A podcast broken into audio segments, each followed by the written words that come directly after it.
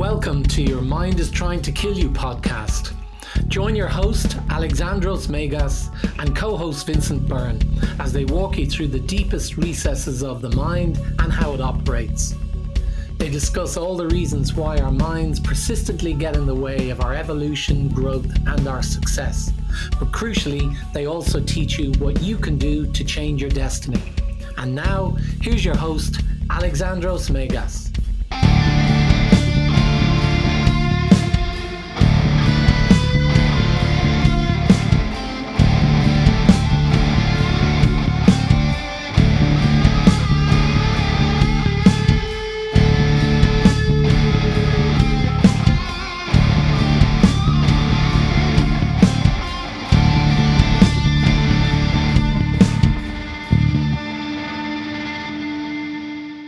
Well, hello and welcome to the fortieth episode of the Your Mind is Trying to Kill You podcast. I am your host, Alexandros Megas. And I'm your co-host, Vincent Byrne. And today, as per usual, we are arriving at our topic of our conversation just just now, just like a minute ago, perhaps. As I'm talking with my friend Vincent here, because uh, we've seen that, and this happens this happens a lot, especially during times of uh, conflict, outer conflict, and definitely inner conflict. We see a lot of people pointing fingers. We see a lot of people uh, calling out the evil of this world. On either side, see, it, it, it seems like people on the one side are pointing towards the evil on the other side, and people on the other side are pointing towards the evil on the other side. So everyone is pointing towards uh, another kind of evil that definitely does not reside within themselves, right? So the question here begs to be, what is the question, my friend? Well, I suppose it's simply, what is your capacity for darkness and evil? And is it something that's resident in us all, just waiting in the right conditions or wrong conditions to be unleashed? That's right. And I think this is actually extremely important. That's an extremely important topic, because if we're not familiar with that topic, then we can be completely misled when it comes to our behavior, our own empathy in the world, uh, our own ability to judge properly uh, what the right or wrong approaches are in the world. Can I walk a path of righteousness if I don't know what what it's like to walk the path of the opposite, right? Or I should say, you know, a lot of people, because you, you know me, I've I've this kind of conversations I've had many times, and uh, I challenge people's minds into, you know, how um, I'm sure you've had these conversations too, uh, you know, some weekend evening, having a, a pint and and posing the question, would you ever kill anyone? And uh, of course, most people that want to believe that they're righteous and they're they're good people, you know, they, they would say, of course not, absolutely not. And I say, you know, wow, okay, you wouldn't kill someone. Perhaps that's true. But what, I ask you, would you do to the person that harmed your child? You see, you can only judge these types of uh, potential reactions by searching within yourself. You know, and the fact that you wouldn't be, ordinarily, you wouldn't be a psychopath. Okay. Good for you. That's what I say. Good for you. You wouldn't randomly go out there and chop someone's head off. you are a good person. But there would be a circumstance in which you would be outraged and ready to do harm. And if you can find that circumstance within you, then I think that you are dangerous. You're a dangerous kind of person, because that means that you don't know, you're not aware of your own capacity for wrongdoing, for darkness. What What do you think? So how do you how do you uh, how do you see it as dangerous? I mean, I, I would see it as we all have the capacity to do it. Um, I mean, people are trained um, in armed forces to kill people. Um, where obviously the circumstances you talk about, if somebody threatens our children or um, or us, um, there's a certain amount within us that we would react by doing it in, let's say, self-defense. Um, but when you say it's dangerous not to recognize that ability in you, what what do you mean by that? What I mean is, if you don't know, you see, you just mentioned the armed forces. And I know several people who, because I am in that circle, even as a martial, martial artist, of people who can actually do serious harm. And I can tell you this, and this is a guarantee. The more clear you are on how capable you might be of taking someone's life or, or seriously hurting someone, the less likely it is that you would exercise that. It seems that the people who have that kind of capacity very well pronounced are the people that are the most empathetic, from what I can, from what I can gather.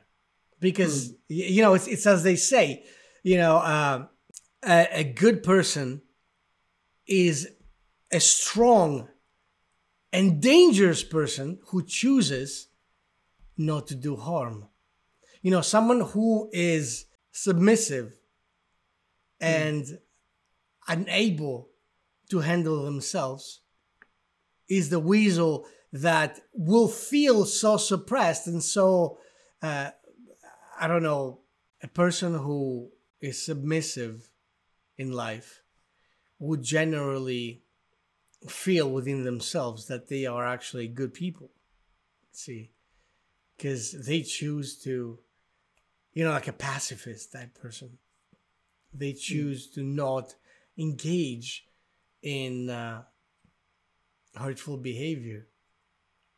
I think these people so, are the most dangerous people, because they, first of all, they don't have any understanding of their capacity for Um, for wrongdoing,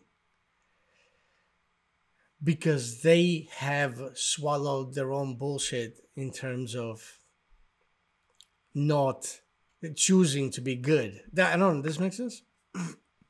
So are you saying that that it's a little bit like the, the worm that turned? So if someone is feels so weak and downtrodden, that they're the ones who are more likely to explode and do something harmful to other people um, in a kind of a random way. Is that what you mean? Well, yes, partially that, but also the idea that there's all these uh, people that point the finger at the world, you see. Because if you don't within yourself, like let's say that you're a weak human being, and by weak I mean you don't necessarily consider yourself a, you know, someone who is dangerous, someone who could do um, damage, let's say physically.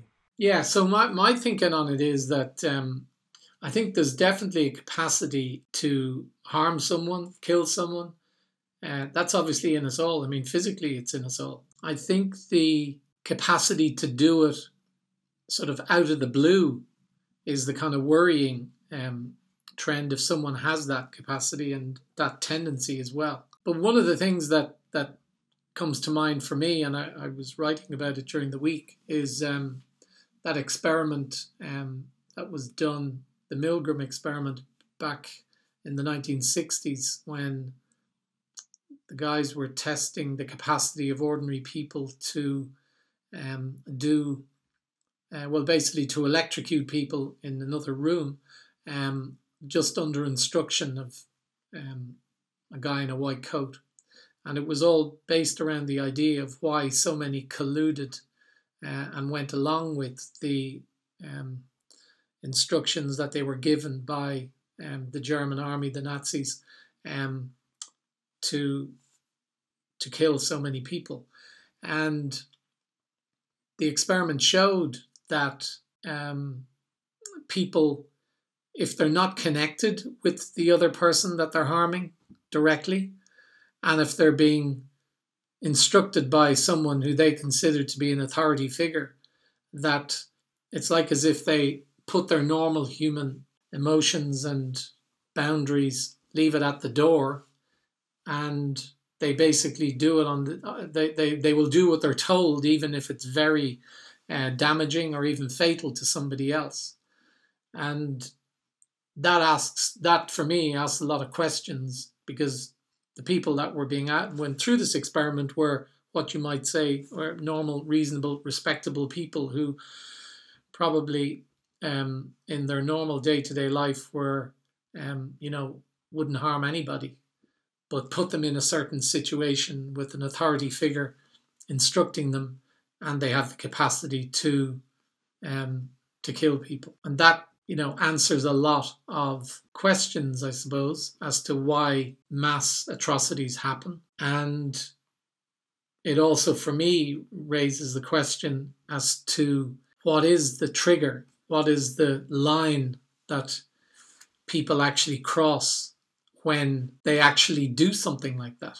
They go from, you know, they go in the door and they are person A, and with a little bit of coaxing and goading, they become person B. And it's like as if they're able to detach themselves from the responsibility for doing it. I mean, that was the thing that was particularly characterizing of that experiment. It was like as if they couldn't see the person. They could hear someone screaming in the other room, but uh, they were told to ignore it, and they went ahead anyway.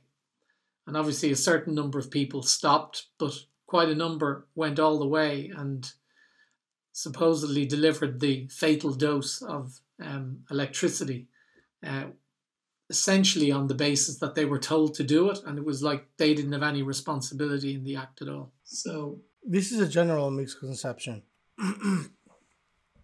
right?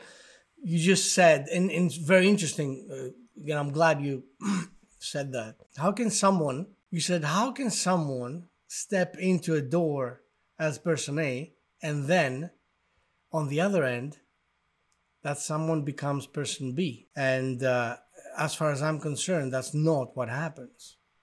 Okay. Uh, and I'm going to connect that exactly to what I said in, in the very beginning a few minutes ago. The problem here is that the person doesn't know who they are because they haven't really delved into what it is that it means to be them. So, with a little bit of probing, you get all the garbage. You know what I mean? It's it's, it's like, think of it this way: if you have uh, if you have uh, one of those like little kiddie pools, and you have it outside, so it's been raining, and then you know there's all the mud that gets collected, right? And and it, you know it's all sitting at the bottom. And uh, seemingly the water's clear. But if someone takes a stick and starts like stirring up that water, what's going to happen? Every all this mud's going to come to the top. Sure. So it's the same thing that happens to those people. You see, what because what happens? What happens if I don't know who I am? Because if if I've spent zero time searching, soul searching, as they say, to, you know, attempting to find out what my capacities as a person are. because I've been preoccupied with bullshit all my life, you know. Okay, not necessarily bullshit, but everyday survival, let's just put it this way, which is most people, most people's preoccupation, you know. But it's not just survival, but it's conditioning in general. You know, I have to, oh, I have to make sure I provide for my family, but I also have to make sure I show uh, to the neighbor that I am a worthy citizen, you know, that I'm cool enough. I got all the good stuff, you know, too. I can do it as well. I can have good shit too, not just a neighbor. You know, we talked about that. Why do, why shouldn't I have a Mercedes? So, with the everyday preoccupation of the average person into fulfilling that kind of role, they have almost zero time, energy, capacity for delving into that nightmarish um, hole that is the subconscious mind and our capacity for anything, for reaction, for Uh, obedience, for all this kind of stuff, which is what exact what is it exactly? It's defaulting back to being a little child. This is what these people uh, that participated in the Milgram experiment, this is what they accessed. This is what they became. They became little children. So it's so it's a bit like they were. Um... They were back in school and the teacher was telling them to do something and they were just obeying. Is that, that what you mean? That's right. Because, because especially, you know, we, we've talked about the critical factor very, very many times. Mm. And the critical factor is uh, a function of the conscious mind, which is there. It's not there during the first, approximately the first uh, seven years of age. And but it develops around that time. Now, without the critical factor, the child is liable to not having the capacity to discern truth from lies. And if the person who comes to the child is a person of authority or a person that, that the child genuinely likes, then they will... In either way, in either case, they will accept everything that they're told uh, as the truth, and they will become obedient. No questions asked. So what happens to these people is that they default to that state. Because if anyone finds the right kind of psychological trigger to make us um, scattered enough, to make us scared enough, to make us confused enough, then it's open season to to fuck with you. You see?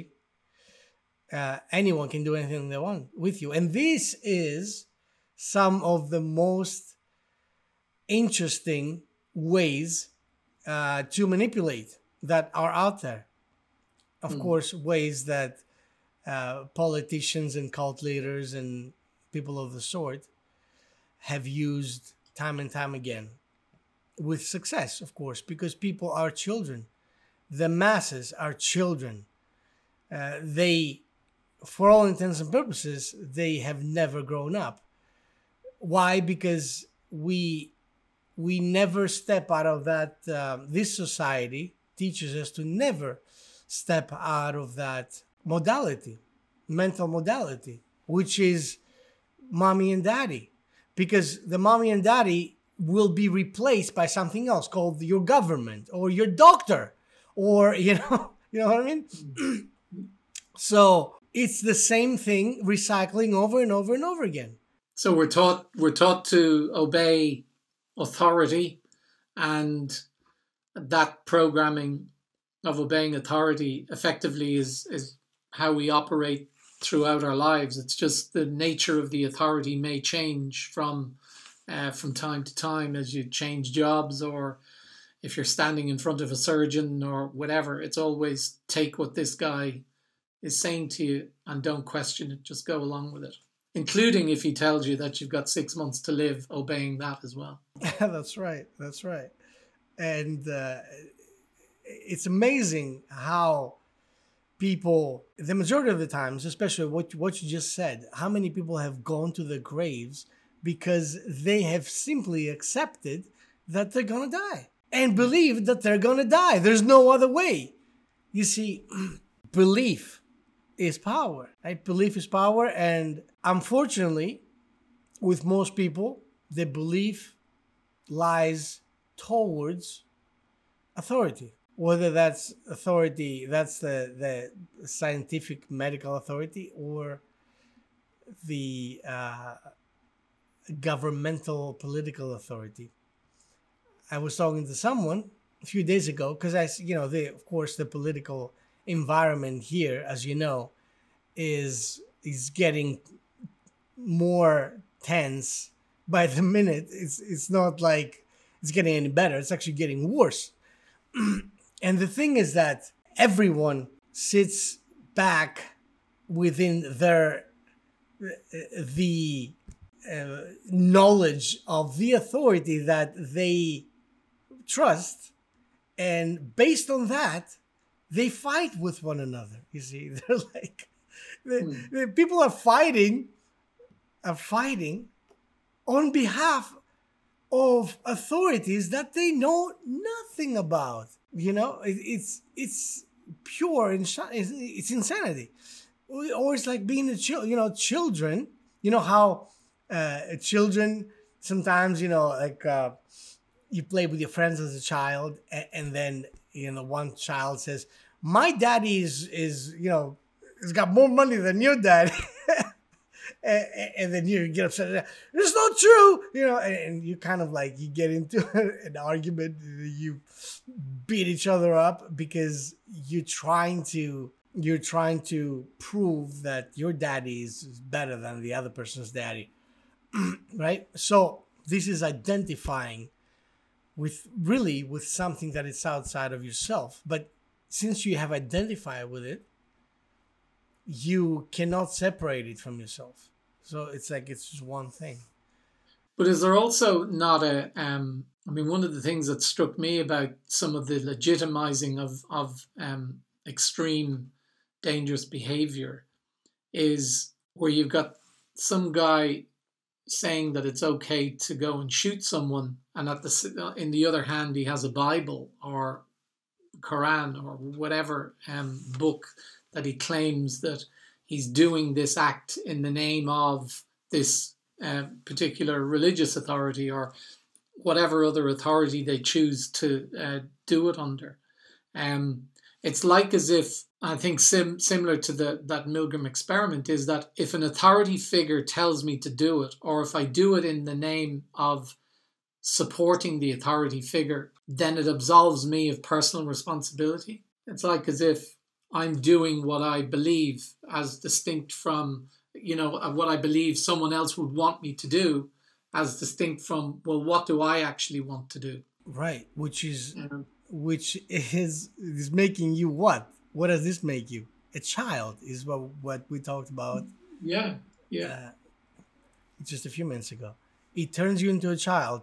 So most people, I would say, what we would classify as the masses, our children, our people that if pushed just a little bit, and this is why um, authorities and politicians can manipulate the masses so beautifully and masterfully, because they know how to push the buttons, because the buttons are so easy to push, because mm. it's, they, they've been there like ready. It's like long-hanging fruit uh, for mm. forever. Well, it's it's the pro- the program is there. You just have to tune in to the particular program and invoke some kind of trigger to uh, have that program fired up in people. And and usually, obviously, fear is a is a great one to uh, fire up that particular program, where fear induces the need to Um, listen to authority, because that's what we learned from our teacher when we were four, and uh, we were told that we had to do what she told us, and then if we didn't like it and we went home and told our parents that the teacher gave out to me today, that the parents would say, well, do what your teacher said. So you were getting it from all angles that you needed to comply and fall into line with authorities. So, so that programming is there in us all, really. The worst part about it is, uh, you, you see, we're talking about this thing, and you you know exactly what we're talking about, and I know exactly what you're talking about, and uh, I know that my government is not out to to, to help me. Because my government doesn't really give a shit about me. It's just, it's a long, complex way of uh, milking me and, and millions of other people. Because that's what the government has become. Uh, and of course, because of the lack of critical factor on behalf of the masses, on behalf of the people, most people think that their government are elected and they're there to help them do the best they can. And I mean, this is a noble thought, of course. You would love to believe that this is the case, but look at the evidence, man. I mean, holy shit, you know, for what, decades even. I'm not just saying look at the, you know, go back five years or ten, but go back a hundred years and see what your government has done for you. And then if you do that, you might recognize something that will be fairly disturbing. And that is, you are just a chicken, just a farm animal, as far as the government's concerned. Okay? So, but fear is the one thing. See, if if uh, the if the army knocked on my door and said, blah, blah, blah, blah, blah, blah, we need you to do whatever, I would be scared too. I'd be scared. Of course I would be. But I would know these people are full of shit. You know what I mean? But most people are inclined, just like with the Milgram experiment, they're inclined to believe that that's the right thing to do, you see. Mm. And that is where the problem lies. Because um, we're not talking about people's ability to to rebel against that authority. We're not talking about that.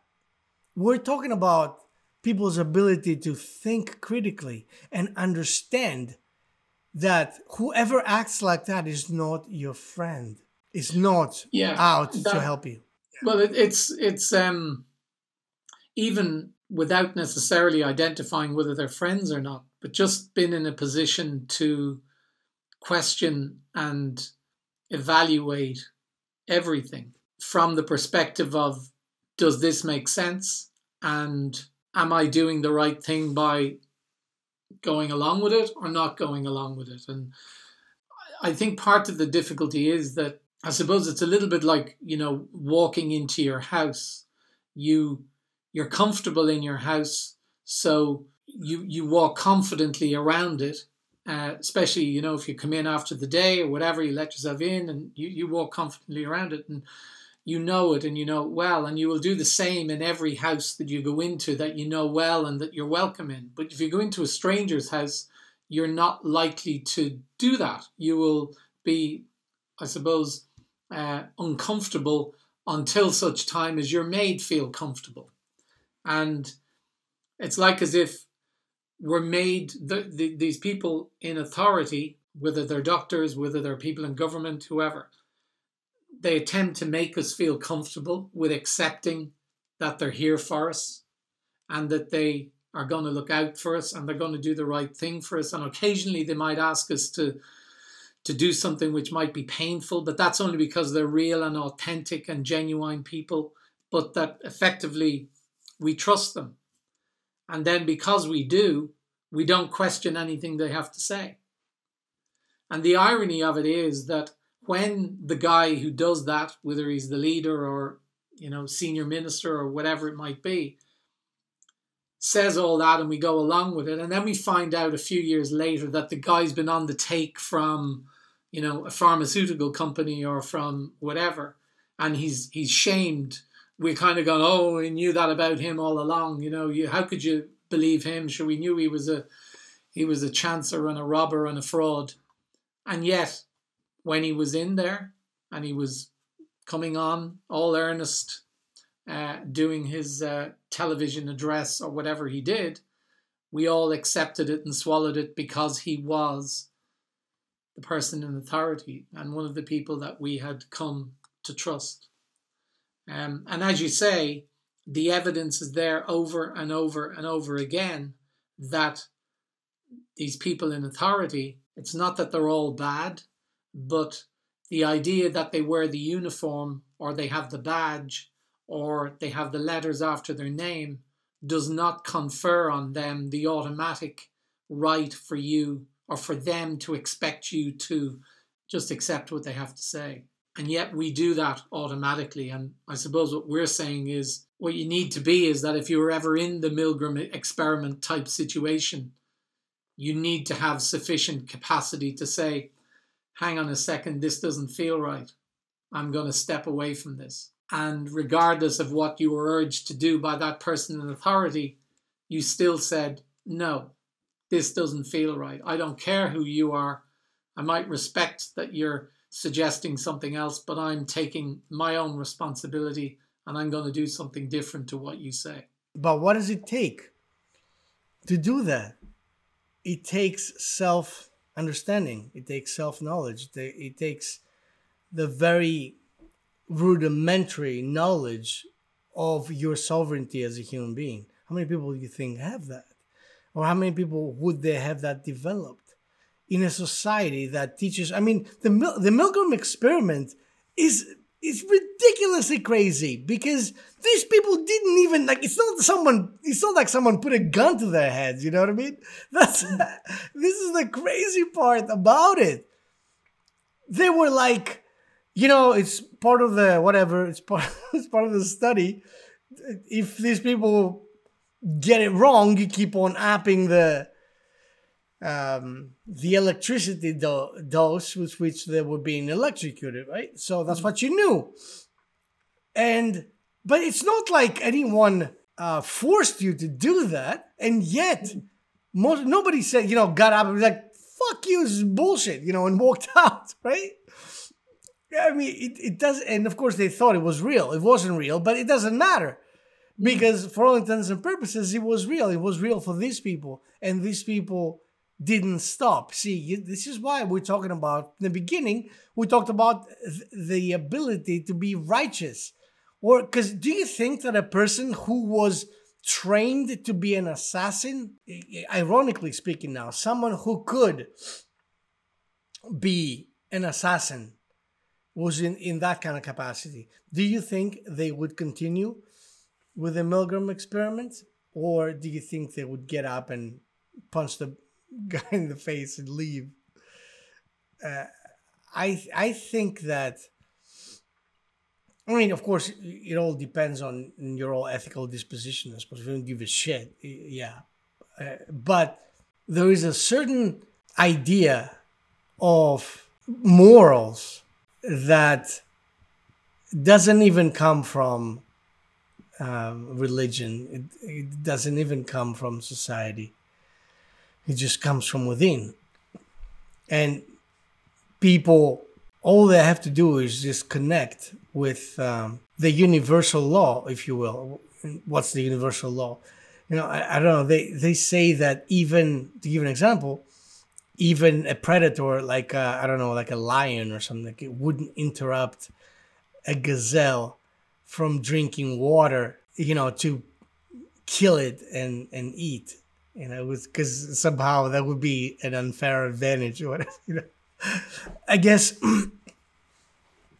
what I'm trying to say here is you do need to have an understanding of who you are and how, what your depth is when it comes to how far you could go in life, and mm. what what your uh, what your own understanding of your purpose in life is. Like my, my ancestors, you know, the, the Greeks, uh, very, very pronounced uh, understanding of the fact that you never, just never live on your on your knees.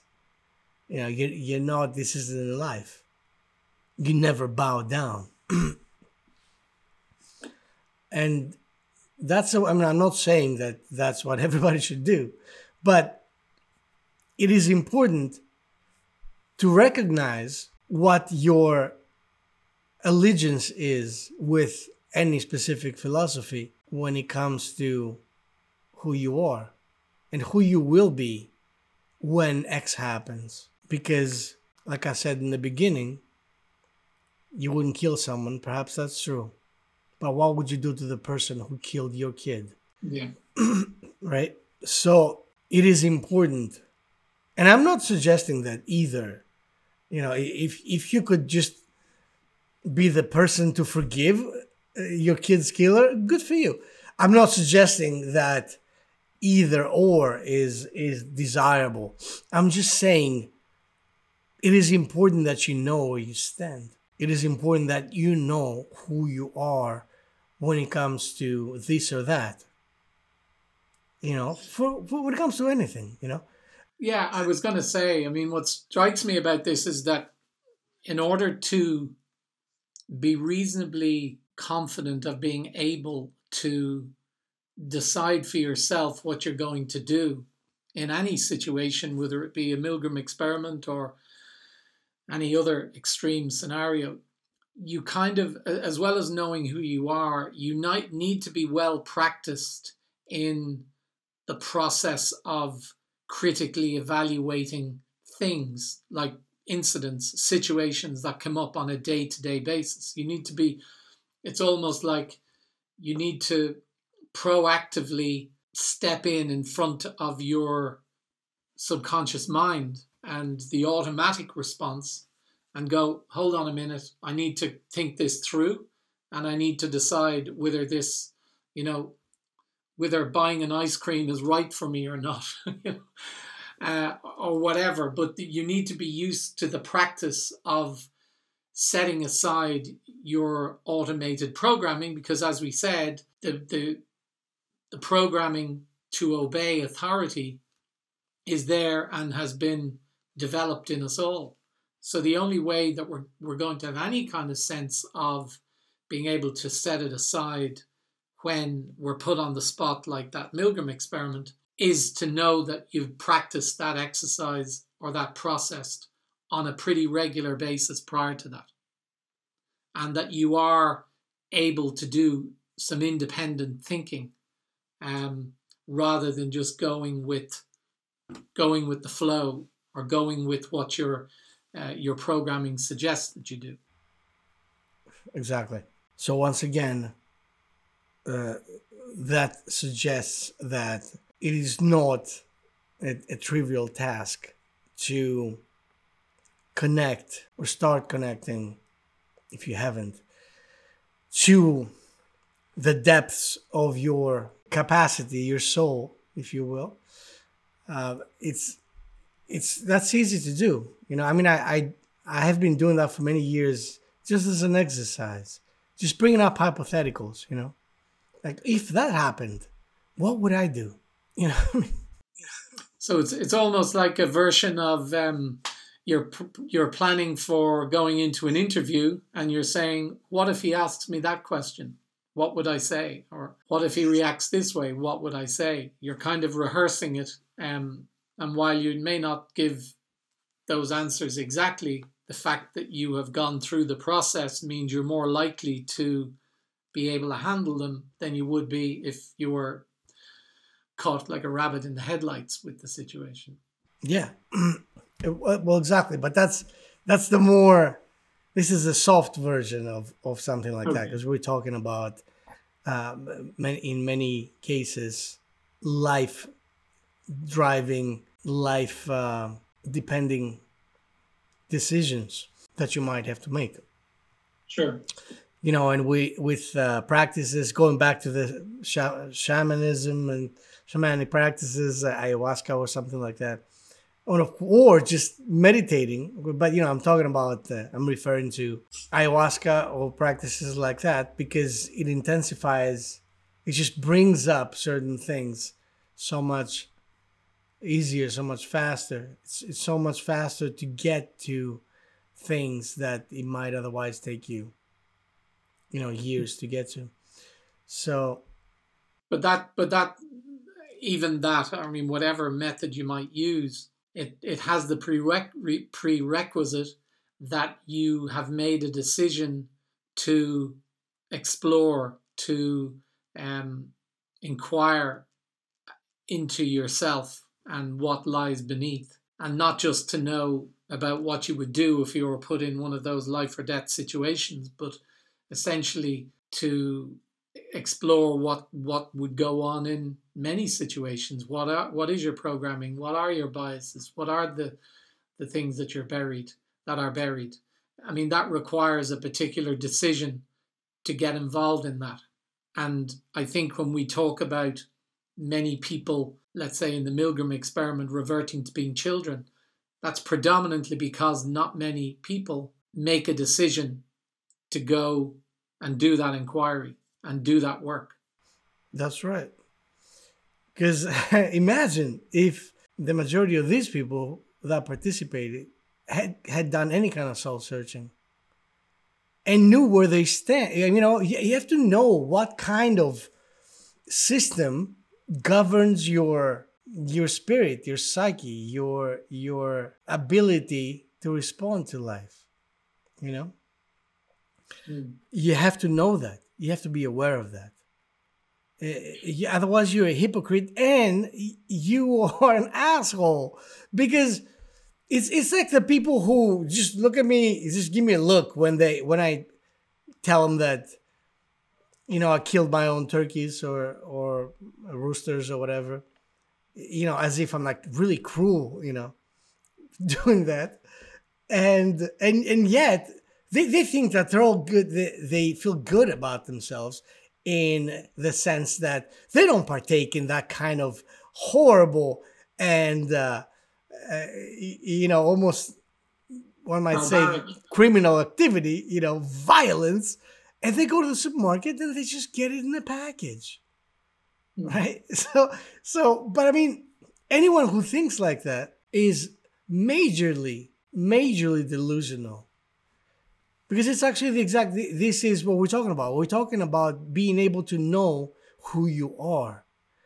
If I raise a rooster and then I have to take that animal out, that is an extremely intimate act.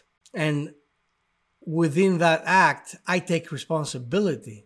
And that's the difference between me and the average schmo who goes to the supermarket and, and then, you know, goes back to the children and, and pray before, uh, before dinner and feel righteous.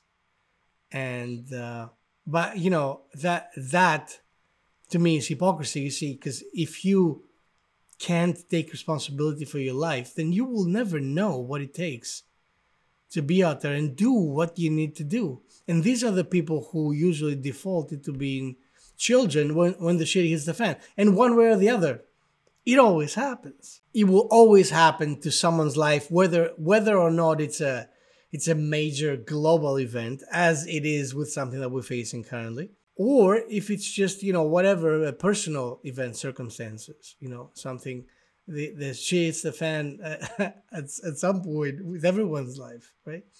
And how do you respond to that? Are you equipped?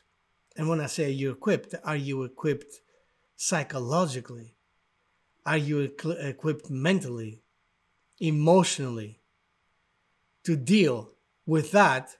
Because if you're not, then you will inevitably lose your shit and cause a lot of damage to a lot of people around you and yourself. You know, and, and just to give you a more graphic example, it's as if uh, you have a rookie doctor and uh, that hasn't like done any whatever surgeries. It's the first time.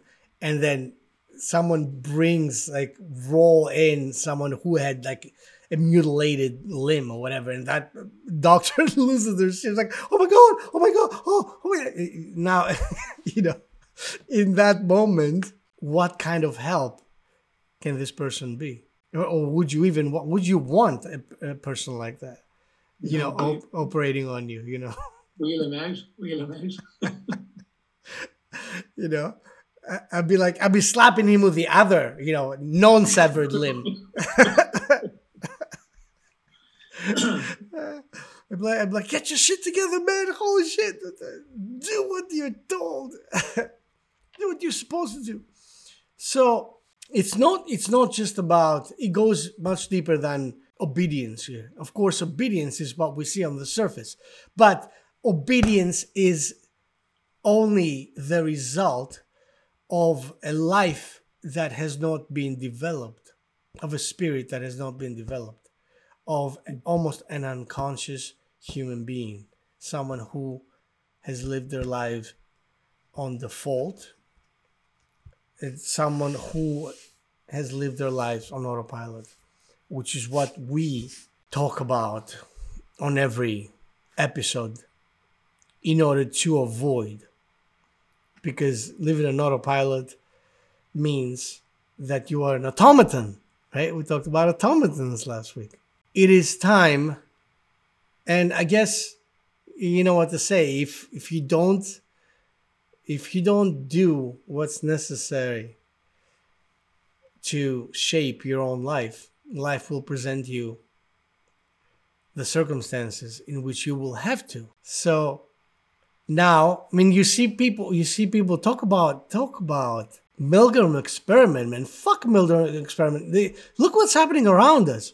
Now, people, people are going and, and um, they are snitching on, on their neighbor who has their little business open. I mean, how Orwellian is that? You know, and they think they're actually doing, yeah, they, they feel justified in that act.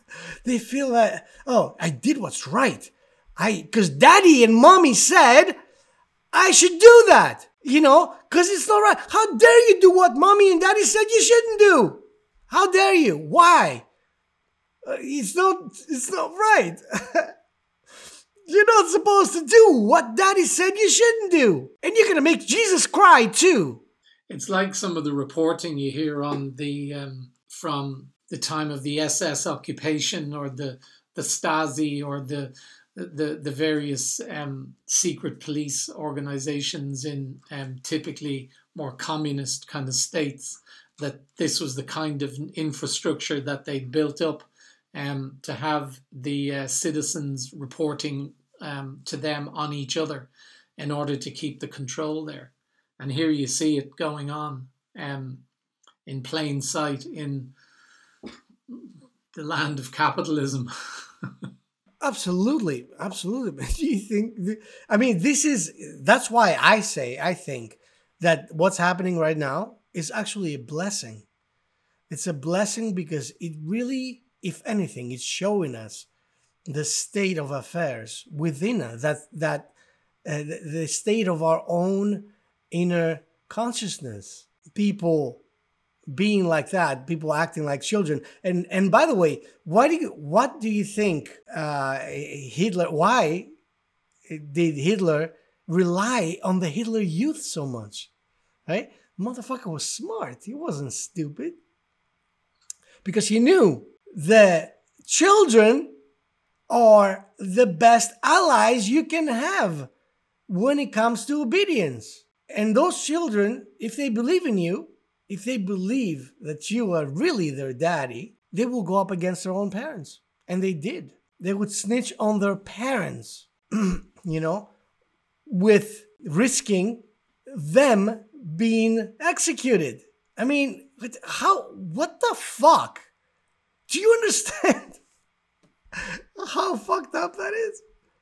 It's like, wh- what is giving you a glimpse of who you are as a human being at that moment? You know, you are just a trained dog, man. You are a trained dog, trained to kill, trained to, you know, search and retrieve, or whatever. You're a dog. You're not a human being. And unfortunately, you know, most people are like that. So, uh, we, and we see it. Wow, I, I wonder where this is going to go. Because this, what, what's going on right now, is going to be a huge global Milgram experiment, I think. I predict. I hope I'm wrong. Uh, or even the Stanford prison experiment, because it's of a similar nature. Yeah, yeah. You know, you take a group of people that are from the same, the same kind of people. You know, you take me and you, you make me the guard and you the prisoner. Then I start assuming my identity as a guard and beat the shit out of you for no reason at all. Because I'm a guard. That's my job. You see? It's my job to make you uh, obedient. You're supposed to do what I tell you because that's my identity. So it's, a, it's a, you know, in concluding with this, you know, because we don't want to beat a dead horse.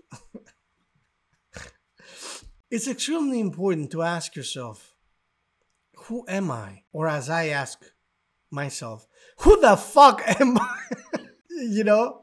And... Uh, You know, Lord knows I have done very many things to push myself towards um, either acting in ways I never thought I would or exploring the possibility of acting in ways I never thought I would, mentally and emotionally. And let me tell you something, my brother. I have found that in every single case, if I'm pushed out of my boundaries, I learned something about myself and what I can say almost with one hundred percent certainty is that every time that this happened, I learned that I was living a lie before. I was, I thought, oh, I thought that that was, you know, I thought that that was true, that what I was taught, it was the truth, you know, and then I realized, of course, how do you learn? How do you learn whether or not something that society taught you to be is true or not? You have to find yourself outside of that boundary somehow. You know, if you can make it be uh, imagine, imaginary in your imagination, good for you. Because then, I mean, you can, you don't have to actually risk, you know, real damage.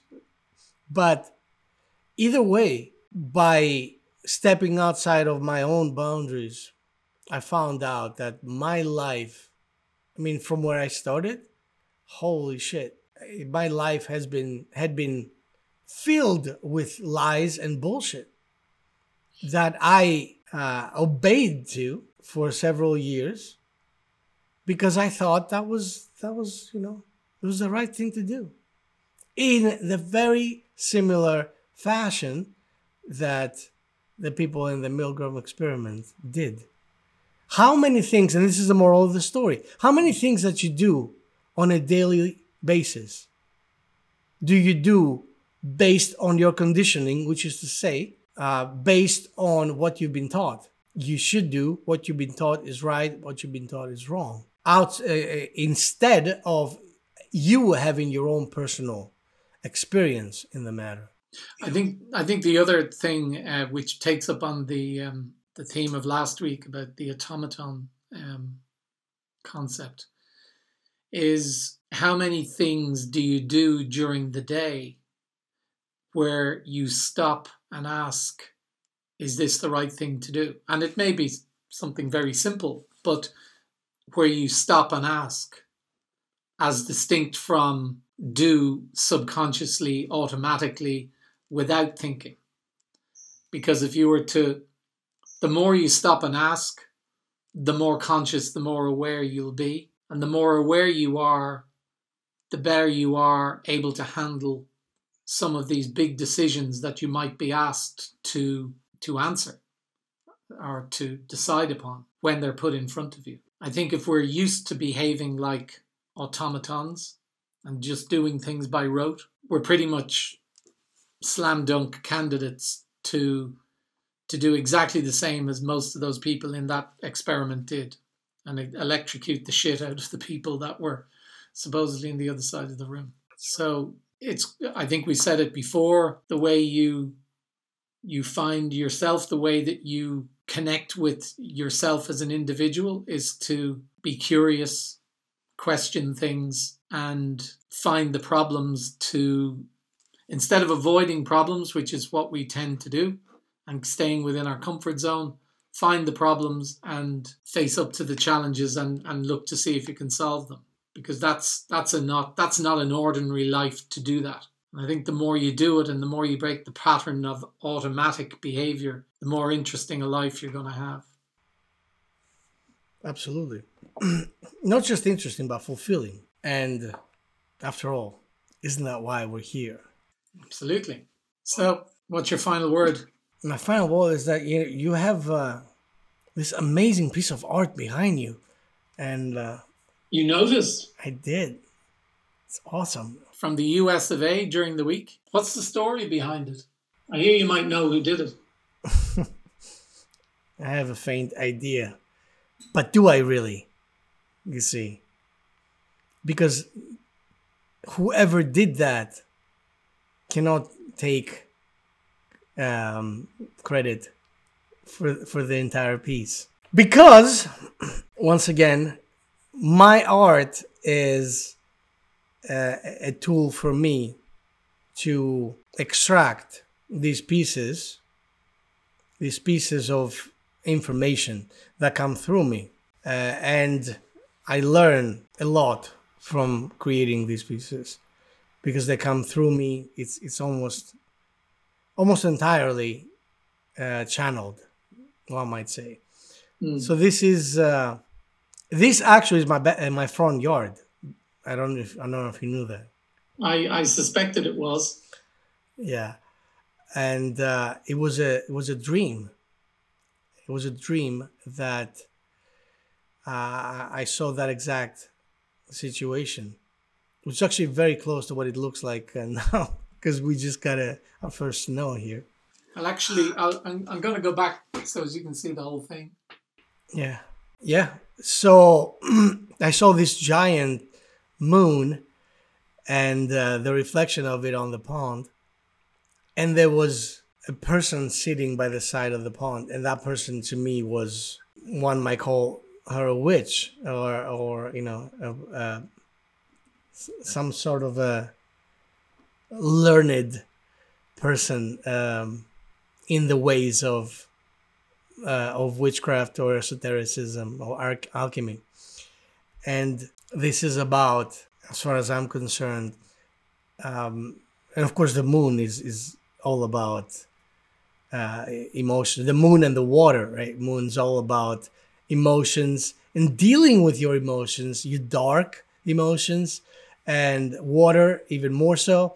So it's it's amazing to me that you chose this piece because uh, it shows that your proclivity is that kind of research, inner search, for which I salute you. That's that's a noble quest. Uh, not for the faint of heart, though. You know, I was told I was yeah. told by um, by an astrologer that I occasionally go to that I had a propensity to um, investigate the dark side, the un- dark underbelly of of life. And well, this is all about that. So it's mm. it's about your dreams. It's about uh, hidden subconscious Uh, desires or subconscious uh, programs that you need to explore and eradicate or enhance, depending on uh, whether they serve you or not. Mm. And it's about you becoming that warlock, that uh, alchemist. That person ultimately is you over there by the side of um, the pond, and is looking in what? Reflection. Mm. So, for all intents and purposes, it's self-reflection. It's a reflection of your subconscious mind. So, it's awesome. I love to see it. It looks great. It looks great. Uh, mm. Good for you. I I would be happy to to know that if you, if you take down any notes on uh, how you feel on any given day, if you get any insights just by looking at this, meditating with it, and that will be very interesting to hear. Okay, I'll do that. Perfect. So one hundred percent subconscious exploration with today's topic, uh, the final thoughts is do not be a child. Don't be a child in the way that you live your life. Don't be an obedient child. Be a curious child if you're going to be a child at all. That's right. Yeah. And when I mean, right, I didn't, I meant it in the way of uh, obedience.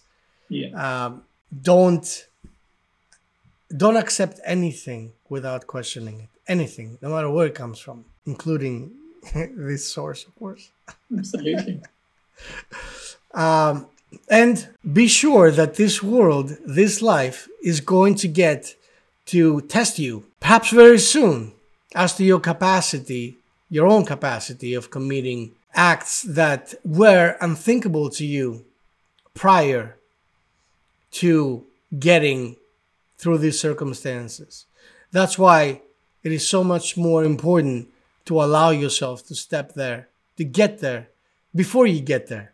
Or as in the way that uh, the esoteric sciences and, and um, meditation uh, practices and all this kind of work goes, it's all about dying before you die so that you can be prepared. So prepare yourself for who you are and who you will be when things switch from what you think they are to what they really are. So here it is, my friend. And uh, as we always say, until next week, let's be careful out there. And don't let your mind kill you. Thanks for listening to Your Mind is Trying to Kill You with Alexandros Megas and Vincent Byrne. If you like our show and want to make sure that you don't miss an episode, then we would love if you would subscribe on Apple Podcasts or on whatever platform you're listening to us on. And you'd be doing us a big favour if you would support us by leaving a review as well. It would also be great if you would take a screenshot of this episode on your smartphone and share it on social media. So join us next Wednesday when we talk more about mind hacking and taking back control of your life. Until then, have a great week.